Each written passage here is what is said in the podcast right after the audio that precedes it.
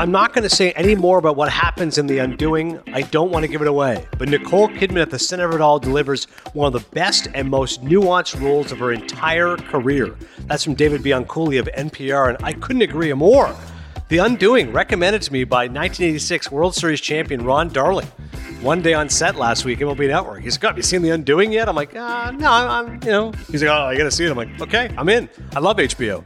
All my favorite shows are HBO Sopranos, Larry Sanders Show, Oz, The Undoing, a mini series which is fantastic. And I didn't need much convincing because you got Nicole Kidman, who I think is sensational. It's written by David E. Kelley. Joe and I have discussed before how many billions of dollars that guy has, Michelle Pfeiffer's husband. And you've also got Hugh Grant, who I've always enjoyed. Hugh Grant, a, a much bigger departure from his uh, foppish ways that you're used to seeing way back when from Four Weddings and a Funeral. Uh, that's going to be our main review. We're also going to talk about Rosemary's Baby, which, in honor of Halloween, I actually watched, I think, a week and a half ago. I just forgot to discuss it here on Cinephile. But the main reason you're listening, I want everyone to go watch The Climb. It's a new movie opening up in theaters this Friday, and I watched the screener and I was howling. It's the funniest movie of the year. It's hysterical, and we're going to talk to two of the guys from it. They, they co-wrote it. Uh, Michael Angelo Covino directed it, and he also stars along with Kyle Marvin, who co-wrote and stars. These guys are good buddies. And uh, listen, the interview is really funny. You're going to enjoy, but seriously, go watch The Climb because I really think it's a great, great film. In addition to that, we uh, pay tribute to Alex Trebek, great Canadian and obviously an icon in two countries. After uh, his incredible career hosting Jeopardy, he passes away at the age of 80. Uh, as always, you can get in touch with us uh, at Cinephile Pod or Adnan Esferk. Let me know what you think of the pod, what you like, what you don't like. We're always happy to take feedback here. Um, I did see a, a, review recently. My friend Susan Emery, she's the best. She's always supporting the pod. She also thinks I'm hot, but I think she's just on medication. Um, I also want to thank Philly Steak 2323. I look forward to my Wednesday bike ride. I like this one because the climb, by the way, is about two guys and it starts with a bike ride. That's why I'm reading this one. Philly Steak 2323. I look forward to my Wednesday bike ride simply because of a new pod. It's the best resource for movies I've missed, forgotten to watch, or never even heard about. The excitement to talk about the behind the scenes stuff as well as the actual films is something I revel in. It's like listening to my buddies talk movies, assuming I was buddies with actual cinephiles. Hey, Philly Steak 2323. You're friends of ours, okay? Seriously. Along with the bad guy 127, Susan Emery, meh, meh. I appreciate all the positive words. And once again, please go to Apple Podcasts where you can subscribe, rate, and review. Let's talk about The Undoing. And yes, I am uh, skittish to unveil too much information. So I'm going to be very careful with this review. No spoilers. Uh, I'm three episodes in. I believe it is a six episode miniseries for HBO. I wish it was longer. I mean, I'm upset uh, if uh, Google is to be believed here that it's only uh, six episodes because I think it's fascinating. I'll give you the basics of it. All right. So Nicole Kidman, Hugh Grant, rich Manhattanites. He's an oncologist. He's literally dealing with kids dying of cancer. Seems like a very kind man. Because it's Hugh Grant, he also seems like a charming man because of his British accent and the aforementioned foppish hair. He's not umming and awing and stuttering the way he used to in Four Weddings and a Funeral, but now he's aged in maturity. And as an actor, I've always liked Hugh Grant's work. I thought, in particular, his work. Um, with the Meryl Streep film, Florence Foster Jenkins. You know, he almost got an Oscar nomination for that movie, got the Golden Globe nominations.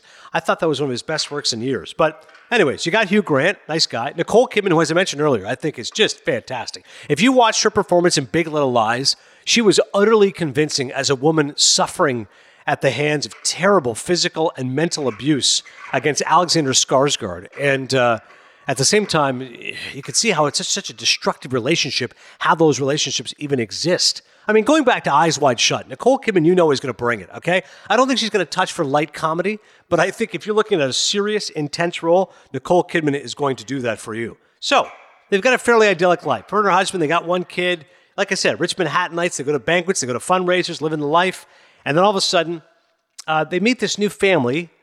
Not necessarily a family, just the mother at least. She's got one of these groups here, you know, like I don't want to call it a PTO meeting, but like a meeting of all the moms, right? Moms meeting. And this one woman who's younger, in the middle of the meeting, just pulls at her top, starts breastfeeding her child.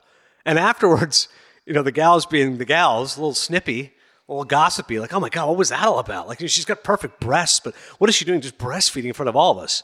As you can tell, the woman in question is probably mm, late 20s, and the moms are in their 40s. Later on, Nicole Kidman's at the gym, and this woman walks up. This is the same woman earlier who was breastfeeding, Latina woman, completely naked, like in the buff, muff, you got everything. just goes up, starts having a conversation with her.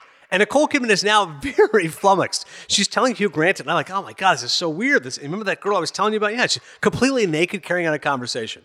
Which, Joe, if you may jump in, how long would you be repulsed if you're at a gym and a guy who you just met, maybe you're like in a book club or something, he walks up to you fully naked? At what point do you guys seriously put some clothes on? I don't want to be staring at your junk in my face. I'm, I'm going to say, knowing me, I probably would just politely stand there and just not do it. I'd just, I'd just be like, uh, hmm, that's really interesting about the squash court, please. That's all I kept thinking. I'm like, how long? Because you're right, you don't know the person that well. Like if it was me walking, I'd be like, God, Nick, come on. I'm like, oh, sorry, Joe, just kidding around. But like, you don't really know this person that well, and they're just standing there completely naked. You're in a locker room, so you're like, you don't want to be like, you know, uptight about your sexuality. Look, okay, fine, this guy's naked. Okay, whatever. We're in a locker room. But it was just very funny to me. That's an aside. Uh, they go to a banquet. And then I don't want to say anything more. Okay, I'm not spoiling anything. Then, then a, an event happens. How about that? An event happens and it ends up throwing their entire life into absolute chaos. And it is a uh, stirring, riveting mystery from the mind of David E. Kelley. Again, Joe and I talked about before. I think his net worth, I'm not kidding, is like 150 million dollars. Like he's he's rich beyond rich. But I got to give him credit, man, as a writer, for all the hype that Aaron Sorkin gets. Like Adam Amin, he's brought to tears by Aaron Sorkin. I'm like, hang on a second. Sorkin, gifted guy, but awfully schmaltzy, like heavy on the corn. And David E. Kelley, Hey man, you go back and watch a good episode of Picket Fences, that'll put you in the right mood, okay? 90s auteur when it comes to great writing. Who isn't going to say no to a little helping of Ally McBeal, okay? The practice, Boston Legal. I mean, David E. Kelley, come on, he's done some things. I thought his writing was so sharp, particularly writing for women. As I said, this is an extension, I think, of kind of what he did with Big Little Lies and the Monterey Five. He again shows he's got a real skill for portraying uh, domestic issues I've mentioned the cast already. I thought it's really well shot. Susanne Bier, I believe, is the one who directed it. She's done some good independent work. I believe a Danish American filmmaker. It's got a really good look to it. Uh, so I don't want to say anything else. I'd like to say more, but again, I don't want to spoil it. So The Undoing, I've seen three episodes so far. I'm giving it four Maple Leafs. I'm completely engrossed. If anything, actually, all of you should wait until it's all done because I'm, I'm upset that I can't binge watch it. I watched the first two episodes back to back, then I had to wait a few days, watch the third episode. It airs Sunday at 9 o'clock Eastern on HBO. That's their classic slot for the shows they know are good or miniseries that they know are prestige projects. And I got to wait till Sunday here. Like, I'm upset. Uh, the Undoing, Nicole Kidman, Hugh Grant, David E. Kelley, a miniseries that will have you just a little unhinged. Joe, your thoughts? Yeah, and that was my question to you. I was going to ask if it was kind of reminiscent to Big Little Lies, Sharp Objects, The Affair, even um, on Hulu. And it seems like with all these celebrities, these A-list strictly film celebrities are now more and more comfortable doing TV and dramas that we're just going to keep getting some quality dramas from HBO. Do you agree with that? I agree. And listen, I'm one of these uh, suckers for celebrity, okay? I don't know if I'm watching The Affair if it's just starring whomever, but if they go, hey, Dominic West, Maura Tierney, sure, yeah, The Wire, Love Turn Insomnia, News radio, sure, I'm in. And you're right, that's a different level of celebrity than if you tell me Meryl Streep is in Big Little Lies. I think that's why I watched Big Little Lies. We're during the pandemic, and I'm like, okay, I know Meryl Streep's in season two. What the hell? Let's give season one a shot. And again, I got big stars: Reese Witherspoon, Nicole Kidman, uh, Zoe Kravitz. I'm like, yeah, sure, I'm in. As you said, Pacino's done it with Angels in America. I mean, these miniseries are the way to go in many ways. Like, I loved. Uh, I know this much is true, which won Mark Ruffalo an Emmy Award for his brilliant performance playing dual roles in that Wally Lamb adaptation. So um, it's interesting. I, I, I have difficulty committing to an entire show like you've recommended to me to watch The Boys. I'm like, yeah, I don't know. That's 10 episodes, season one, uh, season two. Okay, that's a lot. Whereas a miniseries, you go, hey, wait, six hours? Yeah, that I can do. It's more of a, a commitment than a movie, which is my preferable way to go. But it's not an actual show. Like, uh, I think that's kind of the way to go. So, yes, it's, it's one of those more prestige projects. And again, I, am sure it's doing great business here for, uh, for HBO. I'll read a little more here. I don't want to give too much. I'm reading the actual HBO review. Now, I don't, I don't give away. They, they say too much. As I'm reading this, I'm like, no, just, just, just, just know that an event happens. They're giving away way too much here. You got to, you got to see this as I saw it, which is I literally knew nothing. I knew that Ron Darling liked it, and I watched it. Uh, by the way, Donald Sutherland, great Canadian, is also in the show. He plays uh, Nicole Kidman's father, and Edgar Ramirez. I always like him. He plays Detective Joe Mendoza. Yes, there are cops involved. Uh, Matthew Gilbert. It's fun to watch Grant in action dodging our presumptions about his character. Kidman is good too, if a bit distractingly waxen. How's that for your word of the day? Waxen. The next time you're talking to someone, just say, Well, I like Nicole Kidman's performance. I just found it a little bit waxen. And Rachel Cooke of New Statesman, no matter how much you crave Kitchen Island's beige cashmere and Central Park in the snow, I'd be willing to bet you won't want to keep watching The Undoing beyond episode two. Ouch! Whew, scathing review there from Rachel Cooke. I'm surprised. I thought it was great. I hope you all enjoyed too. You can let me know as always. You can tweet me or post at Cinephile Pod. All right, one more uh, review here, and then we'll do a little bit of news. And I cannot wait to get to the guys from the climb. Rosemary's Baby. The reason I saw it was it was kind of popped up in my cable package, and I said, okay, I've never seen it. Polanski. I know he's uh, you know hashtag canceled by a lot of people because of uh, off the field issues, as they say. But Chinatown, I think, is one of the great 70s movies of all time. And I want to go check this out. It was around Halloween. Here's the story Young wife comes to believe that her offspring is not of this world. Wayfish, Rosemary Woodhouse, Mia Farrow, and her struggling actor husband, Guy, John Cassavetes. Let's be honest, a lot of the reason I watched this was for John Cassavetes, because Rogowski loves him, and Rags Time reviewed Husbands. I'm like, okay, Cassavetes, I'm going to watch this. They moved to a New York City apartment building with an ominous reputation and odd neighbors Roman and Minnie Castevet, Sidney Blackmer, and Ruth Gordon. When Rosemary becomes pregnant, she becomes increasingly isolated, and the diabolical truth is revealed only after Rosemary gives birth. So, what I think Rosemary's Baby does a very good job of is impending dread. And a lot of that goes to Polanski. Again, he's the writer and director. And that feeling of you're supposed to have this wonderful occasion of having a child, but then slowly but surely something seems awry. And I thought the impending dread of Rosemary's Baby is something that Polanski certainly does well. Having said that, it is awfully dated. And I'm really building up to the conclusion of this because I'm like, obviously, I know where I think this is going. And once we get to the moment where the, the one neighbor starts chanting, Hail Satan! Hail Satan! Like that guy was fantastic. I was like, I just imagine that guy on set. Even after Polanski calls cut, he's like, Hail Satan! Hail Satan! I'm like, all right, all right, enough of the Satan worship. But she delivers a baby that is Satan. And again, I saw parallels to the movie Mother, which was a terrible movie. And I love Darren Aronofsky, but that movie is awful. God, what a waste that was. Jennifer Lawrence, Javier Bardem, Michelle Pfeiffer. But definitely parallels to Mother in that, okay, again, they, they seem to be having a child, everything's positive, but there's other stuff going on. Uh, that movie was just absurd and ridiculous. In this case, though, it is an allegory, I think, for you know how women treat their bodies and the danger of commitment and the fact that Cassavetes basically accepts this deal with the devil. I mean, I, I was very disappointed in my man Cassavetes. But to see where Mia Farrow now realizes she has given birth to Satan and finally sees the baby, I mean, it just shows how dated this movie is. I mean, it came out in 1968. That image of Satan in, in the crib was laughable. The Exorcist, which Bill Simmons and company just did a terrific rewatchables on. You should listen to it on The Ringer. Sean Fennessey, uh, those guys always do an awesome job. Chris Ryan as well. And they were talking about how The Exorcist is a critical 70s movie, again, a decade which I adore, and how it still holds up. Like it's still a creepy movie. Yes, could you improve the special effects of times? Of course you could. That movie came out 47 years ago, but it's still really scary. And especially when Simmons points out the immortal line, your mother sucks cocks in hell. Like, how are you going to top that? That's why The Exorcist, I mean, if you translate it to today's dollars, it made like $400 million at the time. Like it, it was a gigantic hit, in addition to getting uh, Academy Award love and a real big movie for Billy Friedkin. So that's why I thought it was interesting to juxtapose a movie like The Exorcist, which was, you know, critically acclaimed, made a ton of money. You got a baby spinning around. I mean, there's a scene where she's like stabbing herself with a crucifix in a private area. Like, this is just disgusting. Rosemary's Baby, rightfully or perhaps wrongfully, does not have those kind of scares and thrills. It's more just a feeling of, uh, as I said for the third time, impending doom and dread. I'm going to give it two Maple Leafs. I just don't think it holds up. Maybe at the time, Joe, I'd give it three Maple Leafs, but the ending, you got to wow me with the ending, and the ending I was kind of laughing at, I'll be honest. Yeah, I watched it a number of years ago. I'm kind of disappointed to hear that it doesn't hold up that well. But I don't know if you know this anecdote. It's one of the more famous anecdotes from this movie. But you know that traffic scene where Mia Farrow walks into traffic?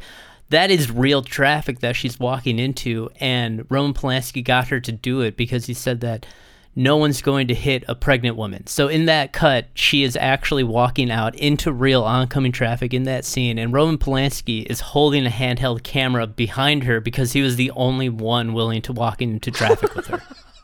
okay, that is a tremendous nugget. I had no idea, and that's horrifying. Like sometimes you hear these stories. They were telling those stories about Friedkin. Like Friedkin on the set of The Exorcist, he not only slapped a priest at one, but apparently he punched him. Like literally like, like close fist, like wham, like he was trying to get the reaction. He punched a priest. Polanski told Mia Farrow to go into oncoming traffic. This is what the 70s were like, man. These directors were just, I mean, they were brilliant, but also just a little bit unhinged. Oh yeah, I got one more for you then. Um, did you know Jack Nicholson was originally pitched to play John Cassavetes' character, but he met with Roman Polanski, and Roman Polanski was like, he looks a little bit too sinister. That's pretty funny. I could see Jack in that role. I mean, obviously he's a brilliant actor, but I, I think it would take away from Mia Farrow. It really is Mia Farrow's movie. I mean, if there's a, a one thing to recommend about her, her performance.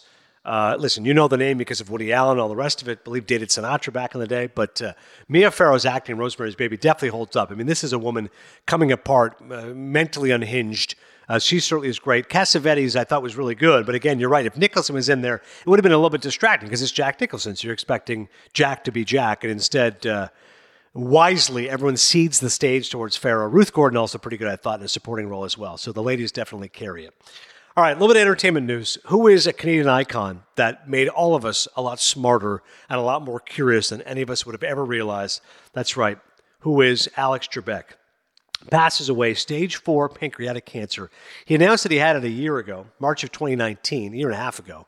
And uh, now he just passed away on Sunday, 80 years of age. Began hosting game shows in his native country of Canada. I moved to the U.S. to MC The Wizard of Odds and High Rollers for NBC. I believe he did Reach for the Top back home. Yeah, Robert Carnell sent me a link. Uh, it's a classic show back in Canada. In 2011, Lifetime Achievement Award from the Daytime Emmys. He's also won seven Emmys for Outstanding Game Show Host in 2014, Guinness World Records announced that Trebek had broken the record for the most game show episodes hosted by the same person on the same program.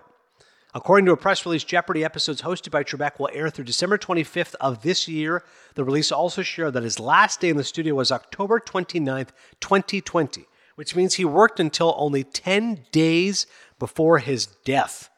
I worked the NHL draft for NHL Network, and the, the pick from the Ottawa Senators, it was Alex Trebek. Like the GM and president, like, all right, let's go to a special guest. And there he was in the Jeopardy set going, the Ottawa Senators select who is. I'm like, this guy's unbelievable. Like, he's just, he's, he was working until the end. And as I said, intelligent, curious, witty, classy. You can't find a single person who was not saddened by the news of Alex Trebek's death. Joe? Talk about a multi generational, influential icon. And this past week, not to get too political, but has just been dominated by U.S. election news. And when he passed away, my entire Twitter feed was just Trebek, Trebek, Alex Trebek passes away, Alex Trebek tribute. Yeah, after the week of upheaval, uh, intelligence beats idiocy, and Alex Trebek passes away on Sunday. And uh, at least he had that moment to himself, as you said, because Saturday we were all wrapped up in the election finally coming to an end. And then Alex Trebek says, okay, I've done my work here. I'm moving on. Uh, one bit of baseball news here. And we are going to talk, by the way, to the filmmakers behind The Last Out. That's a documentary about Cuban baseball. That's going to be next week. But Randy Arozarena, Cuban player who's been unbelievable. You saw his postseason run for the Rays. Well, now they're going to make a movie about it.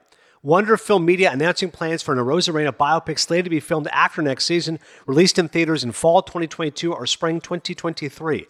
Full length feature will focus on Arozarena's escape from Cuba, his journey to the major leagues leading up to his stunning postseason success, said Wonder Film co founder Brett Saxon, who framed it as an amazing story of human, spir- uh, human spirit and how it triumphs.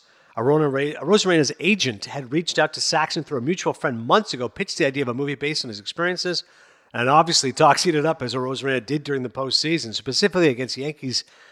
The Yankees, Saxon's favorites, and a deal was struck during the World Series. They've already hired screenwriter Brad Gann, who penned the 2006 Invincible football movie that starred Mark Wahlberg. That's right, Vince Papale. So Brad Gann is going to write the script. Arozarena movie will be the second featuring the Rays, joining Disney's 2002 The Rookie. That's right, that was about pitcher Jim Morris. Very, very cool stuff there involving Randy Arozarena. All right, after the break, the stars of The Climb, Kyle Marvin and Michael Angelo Covino, and the Mount Rushmore Buddy movies. I'm going to tell you first about The Climb, and then we're going to air the interview for you. So, Kyle and Martin, these guys are best friends who share a close bond until Mike sleeps with Kyle's fiance.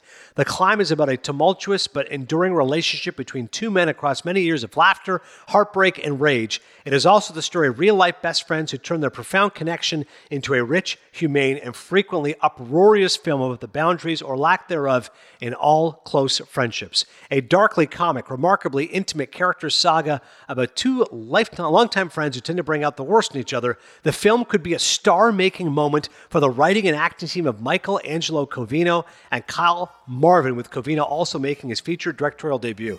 Maybe I'll be wrong, but honestly, I think this movie is going to be huge. I think these guys are big time talents, and you're going to want to listen to this interview. The Climb, it's amazing. And the interview is next after this.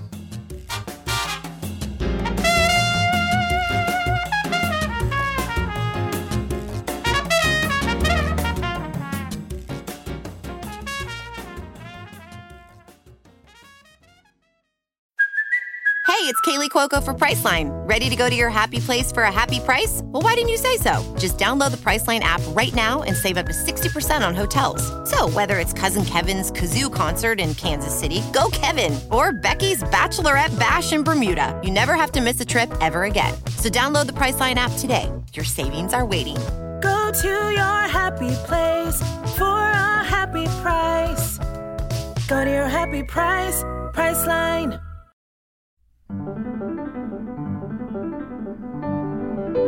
The Climb is quite simply the funniest movie I've seen this year. And yes, I've seen the sequel to Borat, so that's exactly how praiseworthy I am of this movie. The Climb is fantastic. It's a real thrill to welcome in Michael Angelo Covino, who's one of the stars, also the director, and Kyle Marvin right now to Cinephile. And listen, boys, we have lots of different directions to go in. I've got notes here of all my favorite one-liners, so I want stories behind all these.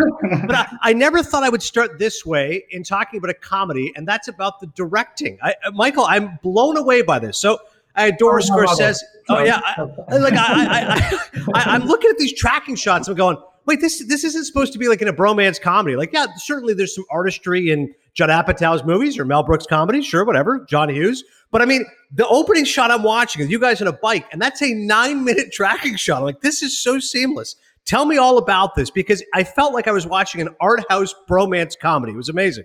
Yeah, I appreciate that. Um, I, I mean, I think that was kind of the point. Uh, you know, we we know the films that we like, which are like we we love comedies. We we lo- you know we love slapstick, and Kyle and I, you know, at, we have a very we have a shared um, sensibility when it comes to the type of films that we that we've always loved. But we also, you know, love European cinema and love art house cinema, and and um, I think uh, it, it, it just doesn't feel mutually exclusive to us. And I think when you look back to a lot of the comedies made in the '70s and even the 60s, you see that that they were just way more patient, and um, you know they, they, were there was there was a there was a patience to the way um, these films rolled out, and and the uh, you know the, the, scenes played out, and the and the, the mise en scène existed, and you know and and you wouldn't cut away because you wanted to make sure you got a certain number of jokes in in a minute. You would just let like let something sit, and then a joke would just be a bit more um, organic. And so that's really what we were going for was like that kind of. Uh, I don't want to say Mike Nichols vibe, but but you know definitely carnal knowledge was a was a real you know influence in, in, in thinking when we made this film. No, I, am fascinated by the influences. So I'm glad you mentioned Nichols. I also read Run Review, and it says kind of like if Eric Rohmer made a bromance comedy, which I thought was another interesting reference. Uh, you know, Howard Stern, whenever he interviews people, he always says, "How much did you make?" That's not my question. My question is always, "How many takes?" That first scene on the bikes, how many takes was that, Kyle? Yeah, I think we did that. I, it's funny because I, I, the, the number keeps getting longer. Every time Kyle gets interviewed, he's like 47. he's like, this is not right, Kyle. You got to check yourself at some I point. I think it's like 20 or 21. Yeah, I think it's 20, 20 takes. It's still like we, we did over a day and a half basically because the way we shot all these scenes is we'd spend a day rehearsing and then a day shooting. Um, and so that was spread out, but still each of those each of those uh, takes was you know two and a half miles uphill. you know, so it, it, got to be a lot on uh, by the end of the day. Yeah, after a while, I'm like, dude, it's just a comedy. Like enough. Like, well, why does it have to be one tracking shot? We can just cut a couple times. Not a big deal. That, that's the, that's kind of what we loved about it. Is like when you when you realize that you're seven minutes in, and you're like, wait, they're still riding up a hill. Oh, they're actually exhausted, and and and you're you're watching this guy try to process the frustration of his best friend having slept with his fiance and and and you see like he's angry, but he's also just exhausted. So like he can't really be fully angry. That that was what was so fun and exciting to us was like allowing the physicality of the scene to inform the way the characters process the emotions. Kyle, I understand you guys are actually good buddies in real life, so this means I should be referring to you as like the Affleck and Matt Damon of the 21st century. Yeah, which one am I? I, I, I will leave that to you. I like them both. That's so funny. Yeah. So how long you guys been friends for? Like, how did the how did the story even first come about? Is this just like you know Favreau and uh, uh, Vince Vaughn sitting around going, "Hey, you know what? I'm tired of making Gretzky's head bleed. Let's actually make a movie called Swingers." Like, where where did this genesis come from? I mean, that's exactly what it was. It was like, how do we make Swingers? Swingers was already made. Uh, it's been 20 years. Um, well, I guess we'll, we'll go make our closest thing we can in, in modern day. I mean, we were we at the time we were we were a little more proactive. We were hustling really hard, trying to make you know industrial commercials and and those kind of things. So we were sort of trying to keep ourselves afloat by making money any way we could with cameras. Um, and and the short sort of came out of the came out of that process in in that we were like we have to do something at some point with both of us and Mike had this idea for the which you know became the short, which is the opening scene of the movie, and uh, and then we sort of fit it in when we knew there was a commercial on a Friday and a commercial on a Monday, and we had the camera equipment. So we planned ahead of time and said, okay, good. We know we've got the camera this weekend. Let's rehearse this scene. Let's let's you know let's figure this out, and then we shot it in, in between two commercials. It's, it sounds like Robert Rodriguez shooting El Mariachi. Like, listen, I've got the equipment. Let's just knock this out. Oh, we can. So, how many days did it take to shoot, Michael? The the the feature, Yeah. the full the full film. Uh, it was I think a total of 35 or 36 shoot days. I lost count toward the end because we kept adding them in like the winter. Yeah, we, we had to wait for we had to wait for winter for the back part of the scenes, and it just we we happened to be in a year where winter just did not come. So we had to go down for a little bit and wait for the ice, you know, ice to freeze in the north to finish it up. Um, I think the unsung hero, and I'm one of those people who is a nerd enough to watch all the credits, but I want to know everything about Zach Kuperstein, or is it Cooper Stein? He's the DP. This guy, I mean, remarkable work by Zach. Tell me about him. Yeah, Yeah. Zach's great. We've known, uh, you know, we've known Zach for like, I don't know, eight, nine, ten years, something like that. Um, and uh, we've worked with him over the years, and he's he's just one of those resou- resourceful, can do it all type DPs who's you know came out of NYU and lives in New York City. And um, you know, we were looking for you know someone that we could have a shorthand with, and and that I that I could feel really comfortable leaning on, and that could really execute these these shots that I hadn't really figured out how we would pull off. I just knew what I wanted them to be. So it was really, you know, it was like, oh, I know that it needs to do this and this and this and this, but I have no idea how it's going to go from, you know, uh, the smoothness of a steady cam to, you know, handheld in the same shot. And, you know, to Zach's credit, he was able to like build electromagnetic rigs from scratch that he would turn off and, and the thing would drop onto his shoulder and then he would walk into the church It's so funny. He was he, you know, I'm sure there's like expensive ways to do all these shots, but we were like, we're a small independent film. We don't have the resources. And he's like, all right, I need duct tape, two sticks, and, a, and like a pigeon feather. And you'd be like, oh, I guess that's how you did it. And it just worked. Yeah, he pretty much MacGyvered.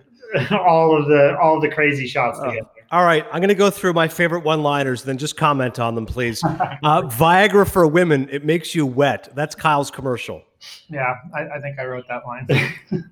I definitely wrote the jingle. Yeah, he did write the jingle. I was like very adamant about it. Like Kyle's like, I don't care what Yeah, the music sounds like. I was like, there were there was times he was just pacing in the apartment singing the jingle into his phone for the for the for the, the musicians to record. He was like, no, no, no, the jingle should sound exactly like this. Uh, never have I ever warmed up chicken cutlets to masturbate. Yeah. uh, my uncle told me that story one time. He's like, you never warmed up chicken cutlets to masturbate? I was like, no. And he was like, oh, you got to warm up chicken cutlets to masturbate. I was like, you're a, a lunatic. he never clarified how to warm them up, though. That's the that's the secret that no, No, one's he said ever. it in answered. microwave. He said it in microwave. Uh, wine and Jagermeister, it's a new experience. Wine and Jägermeister. Uh, I, you know, I've never actually drank wine and Jägermeister, but I imagine it would be really, really uh, uh, problematic. I mean, I, we used to like in high school, we used to drink a lot of Jägermeister, and my friend and my friends would make a whole thing out of it, and and so like it, that was like just a throwback to to these nights where everyone decided I'm gonna like black out on Jägermeister. I've never drinking wine and Jägermeister consciously, but I'm sure I've done it. We're talking with Kyle Marvin, Michael Angelo Covino, The Climb. It's an outstanding film available shortly. How about the Union Cemetery crew? Like it, please tell me that's based on real experience because I was howling at that concept. So that actually, uh, my my great aunt died, uh, and we were at a few, we were at a, a cemetery in the Bronx because you know my whole family's uh, Italian Americans from the Bronx, and uh, and we're there, and my uncle, her grandson, is sort of uh, trying to lift the casket out of the out of the hearse, and these these cemetery workers come up to me like, no, no, no, you can't touch that. This is a Union cemetery, and they almost got into a fight, and I it, I lost my mind with like this is probably I don't know. I want to say like eight years ago. I, I, I could I, I was so shocked that this was happening, and I was like, I don't know where this is going to go, but it's going in a movie at some point. The best part oh. was is that the guy who plays the lead cemetery worker, John Danello, was a union guy, and as soon as he read the script, he's like, "I got this." He's like, "No, no, no, I got this. I got this." He actually came in. He came in to read for something else, and we were like, "You think you could actually go back out and read this other thing?" He comes in. He goes I was like, so here's the deal. He goes, I know what it is. He goes, You're in cemetery. He goes, you can't touch the coffin. I was like, no. He goes, no.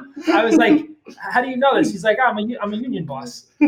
Oh, that's hysterical. He's like, I got this. Yeah, yeah, uh, G- Gary the biker. He struck me as a Dennis Franz type. Is that is that just me? Like, if you if you had to cast him, like looking for like a Dennis Franz kind of guy. He he was fantastic. He the second he came in, he we were just like, oh yeah, that's that's it. You got it. Like uh, doesn't matter what what we do, you're gonna kill it. He he's he would you know he would when we were working with him, he would just sort of riff lines when we were sort of coming up with stuff, and everything he said was hilarious. We like, okay, yeah, your mind just works in this way that normal humans don't. Well, he kind of is yeah. that character in real life, which is sort of amazing. he, kind of, he kind of just like says things, and he looks at the world in just a different, like this weird way that that is so unique and that we loved we, you know, when he walked into audition, we were just like, "Yeah, you got the part," and he's like, "I didn't audition yet." And we're like, "No, no he literally said us on set. He's like, "Oh man, things are looking up where I live. A Boston Market just opened across the street." And I was like, "Okay, yeah, yeah, you're great." I, I love that final song. I, it's a it's a beautiful moment. It's a very bittersweet, tender moment. Gracias, adios. Is that the song? Yeah. Who sings that song? Uh, it's uh, Gilbert Bécaud. It's this uh, French uh, musician who we found this.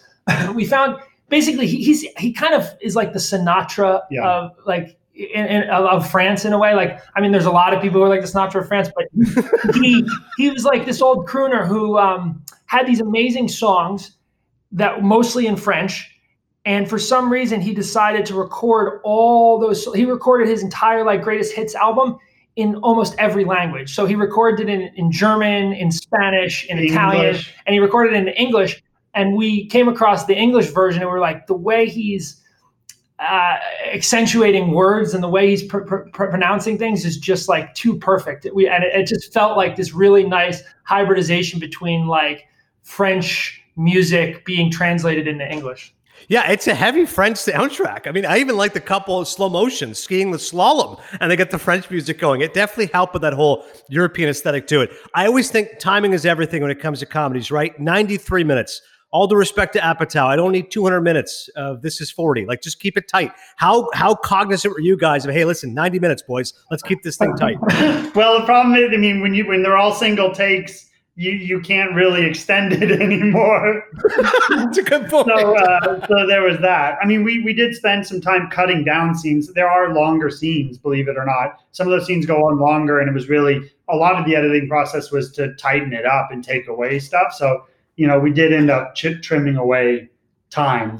I, I, I just think we were aware that you know we weren't doing ourselves any favors uh, with our with with our first film in making it too long because like look if, if the movie was going well great then we can get get people out of the theater in 95 minutes and they'll be appreciative but if it was going bad they wouldn't sit around for two hours like, you know like it, it, was almost like a safeguard against even if we make a bad movie we could say it's 93 minutes and maybe people will watch it Well, I, I, think that absolutely, by the way, is an important thing. When I do the podcast, I tell people hey, 35 minutes. Okay, 45 minutes. I don't know if I have 45 minutes in my day.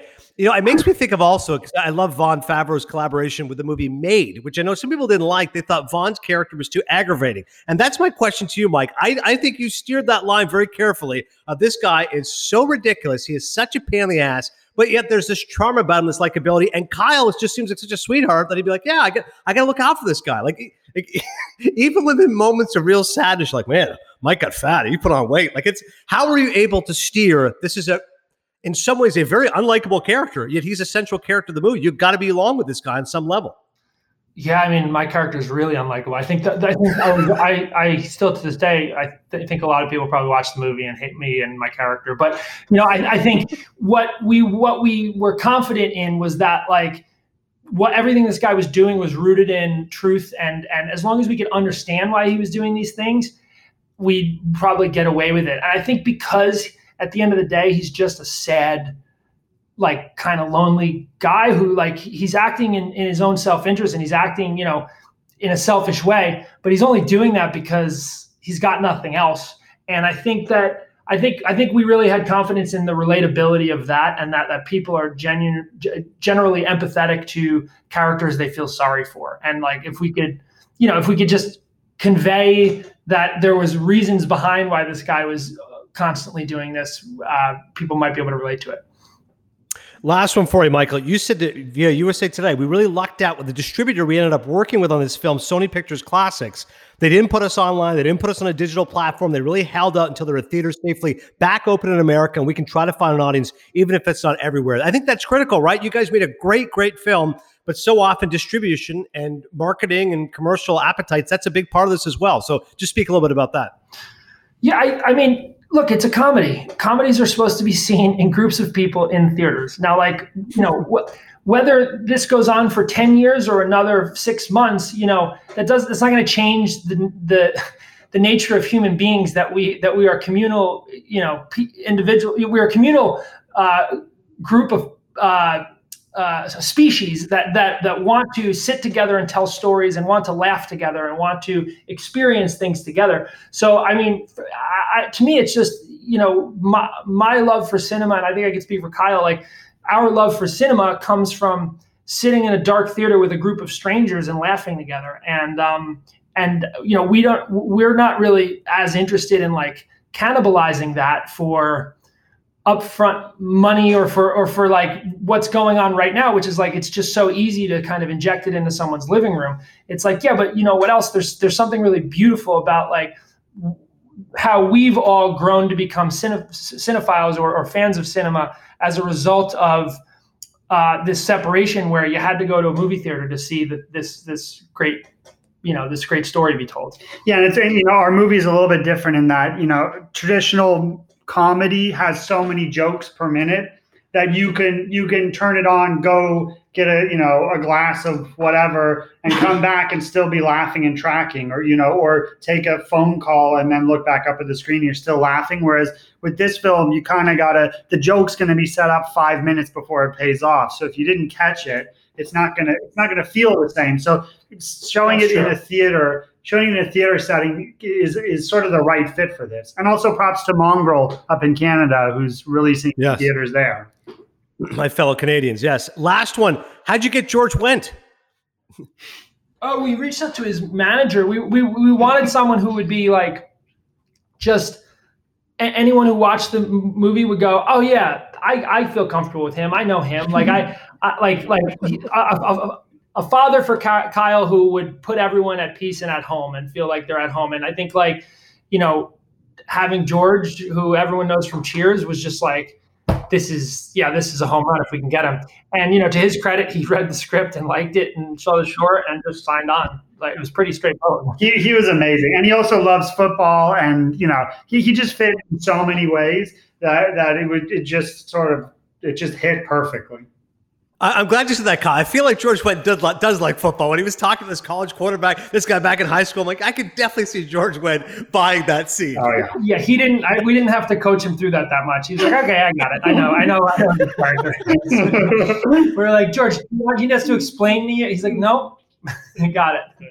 So funny. Michael Angelo Covino. He is the director, co-writer, and star. Kyle Marvin, co-writer and star. Tell everybody where they can find the climb. Is there a website? Where can they find their local theater to watch this movie? Well, let's see. In in the U.S., Yeah, it's at. Uh, I'm going to read this to you. It's at tickets.theclimbfilm.com. One more time, Kyle. Repeat it. Somebody will be listening in the car. They want to write it down. Say it again. Tickets.theclimbfilm.com. Easy enough. Perfect. Tickets.theclimbfilm.com. Yep. Go ahead, Michael. and I think that's just U.S. theaters. Yeah. But, um, And then- I mean, I think if you, I, I also think if you just go on your uh, m- movie theater app, it will show up. Yeah. There's also like like we've we've advanced technologically to where if, if if if we can't find this movie, then we have bigger problems. You can also you can also follow us on our social media too. We're constantly posting not only where tickets can be bought, but also really embarrassing photos of each other. So Okay, can, that is- us on on social media. And to your point, Michael, we all have the Flixster app here, Rotten Tomatoes. You should be able to find a local theater, find the. Stuff stopped working, so I, I don't know what's going on in the world. We're about to sidetrack this entire. This whole thing is going to be about Mike's frustration with technology. only my frustration with Flixster. Yeah, the best comp I could pay you guys is as funny as the movie is, it's got so much talent in it. And like now, I cannot wait to see what's next. That's the best comp I could pay you. Is not only is this movie great, it's hey, what else have these guys done? It's like when you read a book and you say, okay, I want to, I want to read more what this author's done. So I cannot wait for what's next. I think it's a brilliant comedy. Michael Angelo Covino, Kyle Marvin, thank you so much, fellas, and congrats on a great achievement. Seriously. Thank yeah, you. thanks for having us. Yeah, thank you.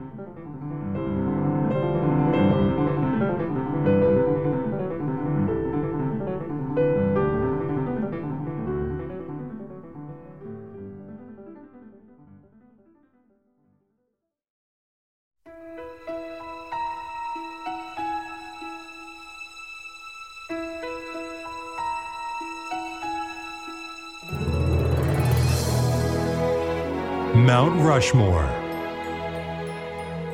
All right, once again, thanks to those guys. The Climb is the first new release since the beginning of the pandemic for Sony Pictures Classics, the studio behind cultural sensations like Crouching Tiger, Hidden Dragon, and Searching for Sugar Man. Sony Classics, a frequent Oscar contender that introduced the world to the early works of filmmakers like Pedro Almodovar, Damien Chazelle, and Chloe Zhao. Chloe Zhao's Nomadland, by the way, going to be a huge Oscar contender. I really hope that Mike and Kyle get nominated for a screenplay nomination at least, because uh, as you just heard in that interview, I really, really did love that movie. All right, Mount Rushmore of buddy movies. Now, this is kind of similar terrain than what we've done, Joe. What did we do previously, and what are we doing now?